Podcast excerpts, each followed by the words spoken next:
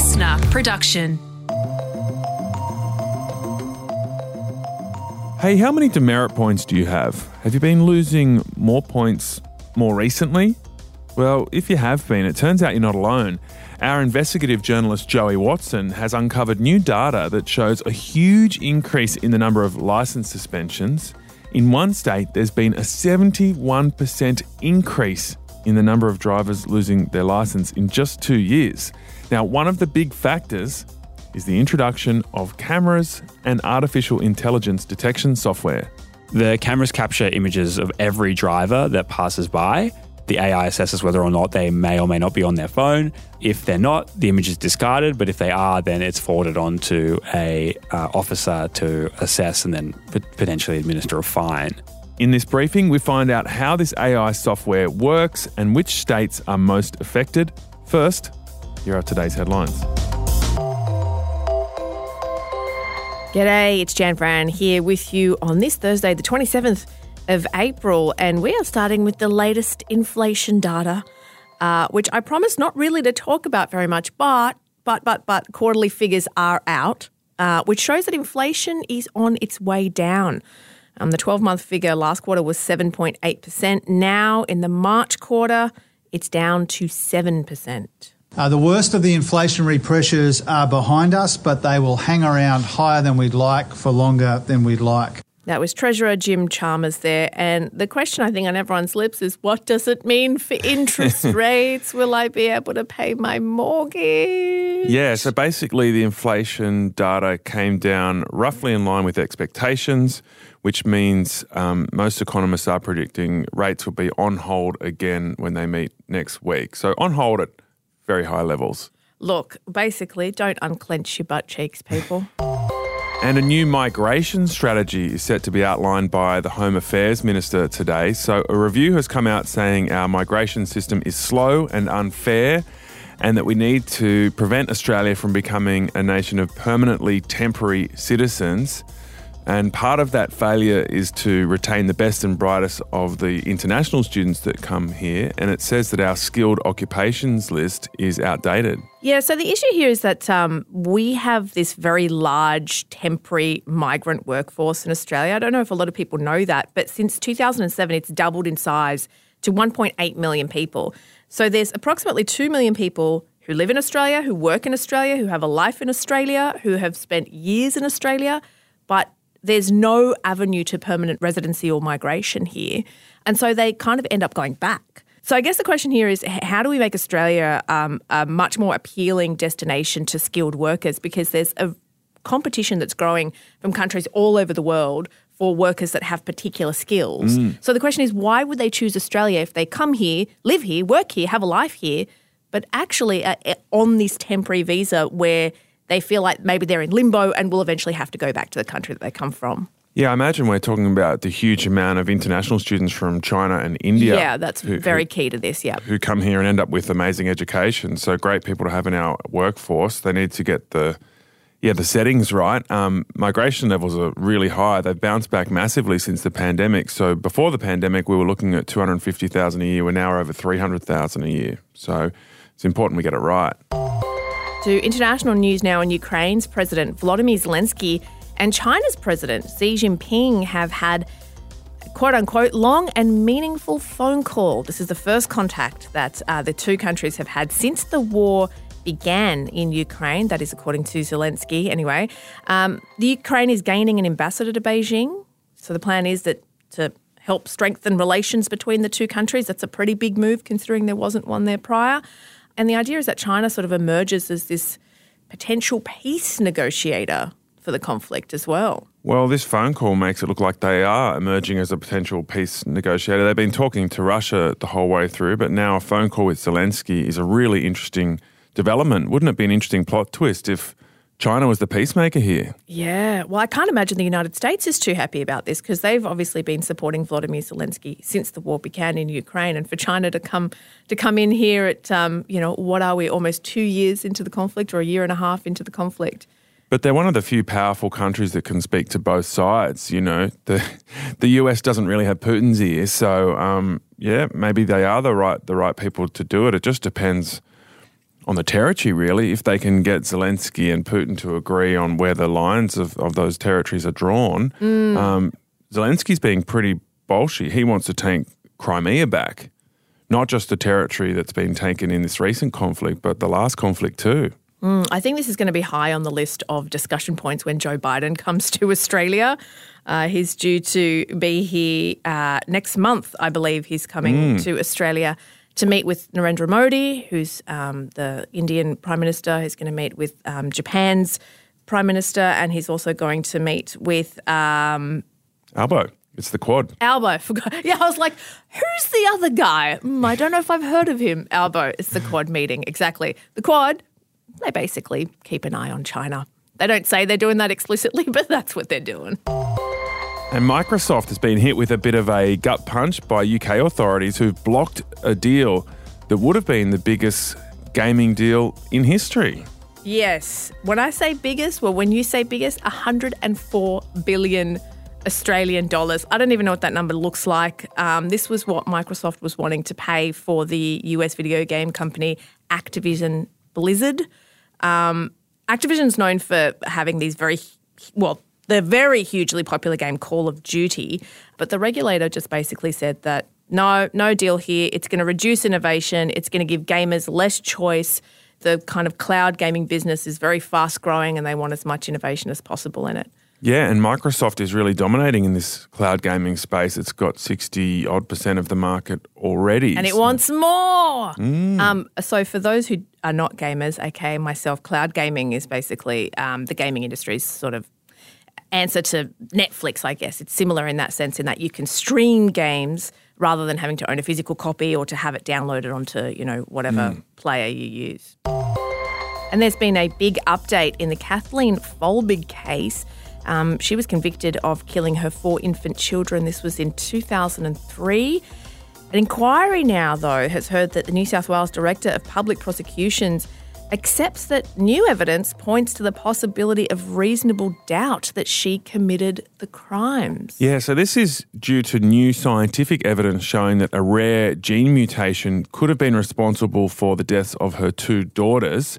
And there was other evidence presented about seizures um, that cast doubt on the convictions of the killing of her two sons.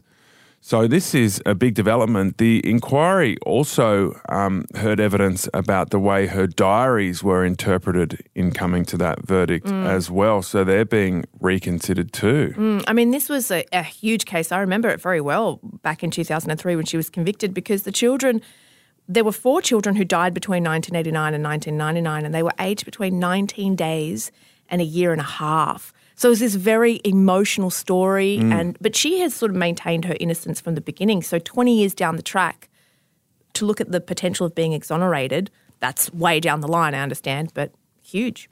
Yeah, so the acceptance of doubt that came in the closing submission from the head of the DPP, as we mentioned. Now the next step is to wait for the head of the inquiry, Tom Bathurst, to hand down his findings. If he finds reasonable doubt, he could refer the case to the Court of Appeal, which would then consider quashing the convictions. But he could also just straight up recommend a pardon, which would see her walk straight out of jail. So that'd be five years before her 25 year sentence is served. All right, Jan, we'll catch you later. Coming up, if you've lost your license recently, you might be about to find out why. Blame AI.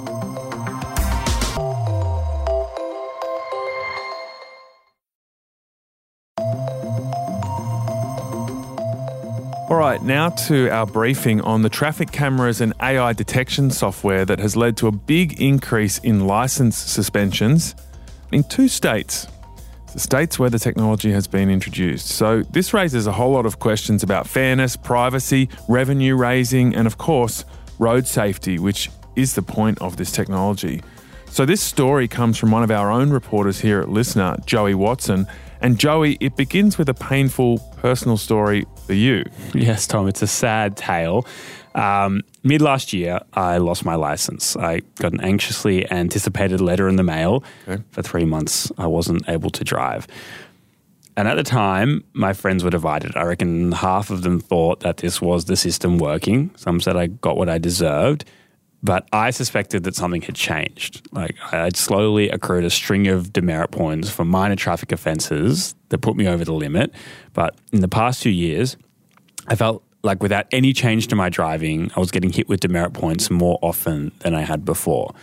I let that thought rest, but then in the months since, friends started to have their licenses suspended or get extremely close to their limit. In some instances, this was family friends who had decades long records of safe driving. They'd been caught out doing the wrong thing for the first time in their lives. So I put in a request through GIPA. I live in Sydney, and that's the New South Wales government's Freedom of Information system to try and see what was going on. And the data was significant. Okay, so you looked at the trend of people losing or having their licenses suspended in New South Wales how much of an increase had there been and what was the time frame? Okay, so for as far back as the records I was provided go, license suspensions per financial year hover between around 10 and 14,000 per year. That's okay. fairly consistent. But in the financial year that ended in 2021, that figure jumped to 18,309, a 40% increase on the year before and then another jump to 22,316 in the financial year that ended last year. So that's a 71% increase in two years. Wow, a 71% increase in license suspensions in New South Wales in just 2 years. Yeah, so I felt I felt somewhat vindicated, let's say. Okay. So then you compared that to other states. Yeah, yeah, I, I was pretty intrigued after getting such substantial results in New South Wales, so I decided to put in requests in every other state and territory in Australia you know, I wanted to know if this was a national trend, right? One by one, I got results that suggested no increase. In some states, license suspensions were actually trending downwards until I got an email back from Queensland where there was a 22% increase in the same period. Of course, we got to factor in COVID here too, so less people are on the road. It's a substantial rise. Okay, so you've got two states with a substantial rise, really bad in New South Wales, quite bad in Queensland. What are those two states doing differently to other states? New South Wales and Queensland are the only two states that have introduced mobile phone detection cameras. They're cameras that use artificial intelligence to detect if someone's using their phone while driving. The cameras capture images of every driver that passes by the AI assesses whether or not they may or may not be on their phone. If they're not, the image is discarded. But if they are, then it's forwarded on to a uh, officer to assess and then potentially administer a fine. Okay, so that's really interesting because that's different to how speed cameras work. A speed camera only takes a photo of someone when they're doing something wrong, whereas these new mobile phone detection cameras, as you've just said, they photograph everyone, and then we have this new powerful AI technology, which allows them to run the assessment on this huge number of photos to determine who is doing the wrong thing. But they've already captured the photos. Yeah, which of course you know immediately raises some big questions. And you know, New South Wales, when it uh, started trialing these in December of 2019, was the first jurisdiction in the world to do so, closely followed by Queensland, some sort of a state of origin rivalry, let's say who six months later introduced their own, the kind of one up New South Wales way, also assessing for seatbelts as well. Now to ask the big question, which is is this new technology to blame for the rise in license suspensions? The answer is clear when you overlay the time periods. That's right. Like to give you a sense of the impact, in January of this year, uh, the total number of fines issued for mobile phone offences was 16,811 where three years ago, the same January, three years ago, before call, the technology yeah, came in, let's call it the good old days of police uh, enforced um, mobile detection. That number was 1,355. So 1,000 to 16,000. Wow. So the January figure has gone from 1,000 to 16,000 since this technology was introduced. So they've had a huge impact. A, hu- a huge impact. And if you want that in, articulated in terms of revenue, that's uh, $10 million in this January alone compared to 467,000 in that comparable January. So, Whoa, yeah. so 20 times more revenue per month. yeah, yeah, that's right. It's a it's a huge jump. So, we've got to ask is this fair? They say it's about safety, but it's also raising huge amounts of revenue. It's also invading our privacy. Is it worth it? Is it fair? Is it making us safer? Can we answer that question? Well, I spoke to you know a bunch of traffic experts and behavioral psychologists about this. In, in, terms of reoffending, whether people are changing their behavior after a license suspension, that data wasn't available. There isn't a target for reduced repeat offending for drivers like there is for other crimes. But they're also long term changes, right? So we've only had these cameras for two years. Yeah, of course, of course. You know, I, I sold my car when I lost my license. So if having me off the road is keeping people safer, then that's a success as as far as Transport for New South Wales is concerned. So what you're saying is we don't know yet whether it's making us safer on the roads. The stats can't really be calculated and attributed to this factor. No, and ultimately, this isn't just about people losing their license, right? The purpose of these laws is to save lives. And, you know, to the credit of policymakers, the road toll over time, like if you look at it over decades, is certainly going down. As a counterfactual, guess which states had the highest road toll last year? It was incidentally Queensland and New South Wales which isn't the immediate decrease uh, that the policymakers might have desired after rolling out these hmm. cameras. Mm. But road safety is a really tricky area of policy, right? And there's tons of evidence to suggest that both speeding and mobile phone use increases the overall risk mm. of hmm. a crash. I found one study which suggested that drivers using a mobile phone are four times more likely to be involved in a crash. Wow. So, so uh, you know, I, yeah. so, over time, policymakers will be envisaging that these more haw- hawkish automated enforcement will mean less people using their phones. But you know, this is these are changes that behavioural changes that will happen over decades rather than over years. So the numbers can't back it up yet, but the research and, and common sense would tell you that getting a fine for using your phone will stop you from using your phone while you're driving, and that decreases your chance of having an accident. So this will make us safer.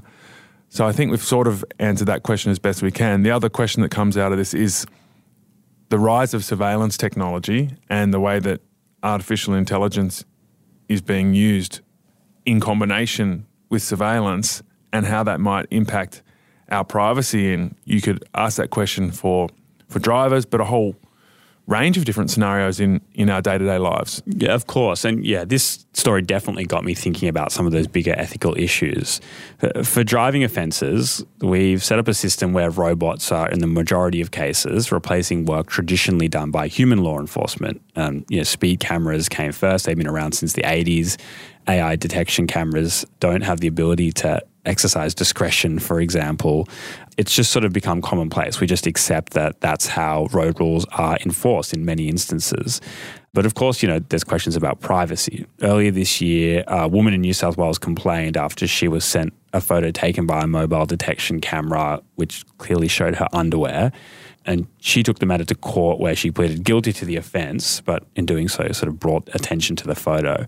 Uh, if an actual person took the same photo, they could face two years in prison. Mm, upskirting. Uh, yeah, exactly. Automation obviously would be a contributing factor to the trending decrease in road fatalities, but also think about how AI uh, and facial recognition is now being deployed in other um, crime areas, like shoplifting, for mm. example. There are surveillance tech programs made to, to quote, predict crime before it happens, which are said to be used in 40% of Australian retail stores now. So I think there are definitely some bigger questions here. Mm. And just on the license suspensions, is there any pushback to these these revelations of how many people are losing their licenses because of this new technology, or is the attitude from the authorities, well, this is the whole point? The more people that lose their licenses, the more behaviour will change. I think so. And I also think that, you know, it's quite easy to understand, right? If you use your mobile phone when you're driving, you're putting other people at risk. So mm. it's probably a fair cop. And I think broadly speaking, there'd be acceptance around that in the community. But But I don't think anyone expected it to be this bad, like a 70% increase you know, one of the experts I spoke to actually suggested at the time, he wrote at the time that um, the trial was being rolled out, that this would lead to a big increase in license suspensions. And we haven't done any social modeling to suggest what the uh, impact of that increase would be. Because, you know, for me, like I kind of got by on uh, admittedly expensive ride sharing habit. But yeah, and you live in the inner city and you don't have kids or you're not an apprentice driving around. Exactly. Or, you know, think about people that are primary carers, for mm. example, people that um, yeah, need their car for work. It's a different story. So the potential impact uh, could be perhaps more profound than we th- uh, think, and maybe something that needs to be considered, even if we do take this to be good policy from the outset. And that's Joey Watson, investigative reporter here at LiSTNR. This is a really tricky issue to balance. I think this technology and its impact on our demerit points and our licenses will improve road safety. Driving with your phone is really bad form. You're endangering other people. Just get a cradle, be an adult. it's actually not that hard to sort it out. But a policy that cuts in this harshly 70% increase in license suspensions in two years. That is very savage and has a big impact on people's lives, big impact on their revenue as well. The other thing that we touched on there that I think is important is that we do need to be careful about how this type of camera surveillance and then AI detection software, we have to be careful how that's rolled out in other spheres like retail, as Joey mentioned, and who knows what other parts of our lives as well. Airports, or there's a whole range of scenarios it, it could be used. And I think we want to be very wise as to where we're using it.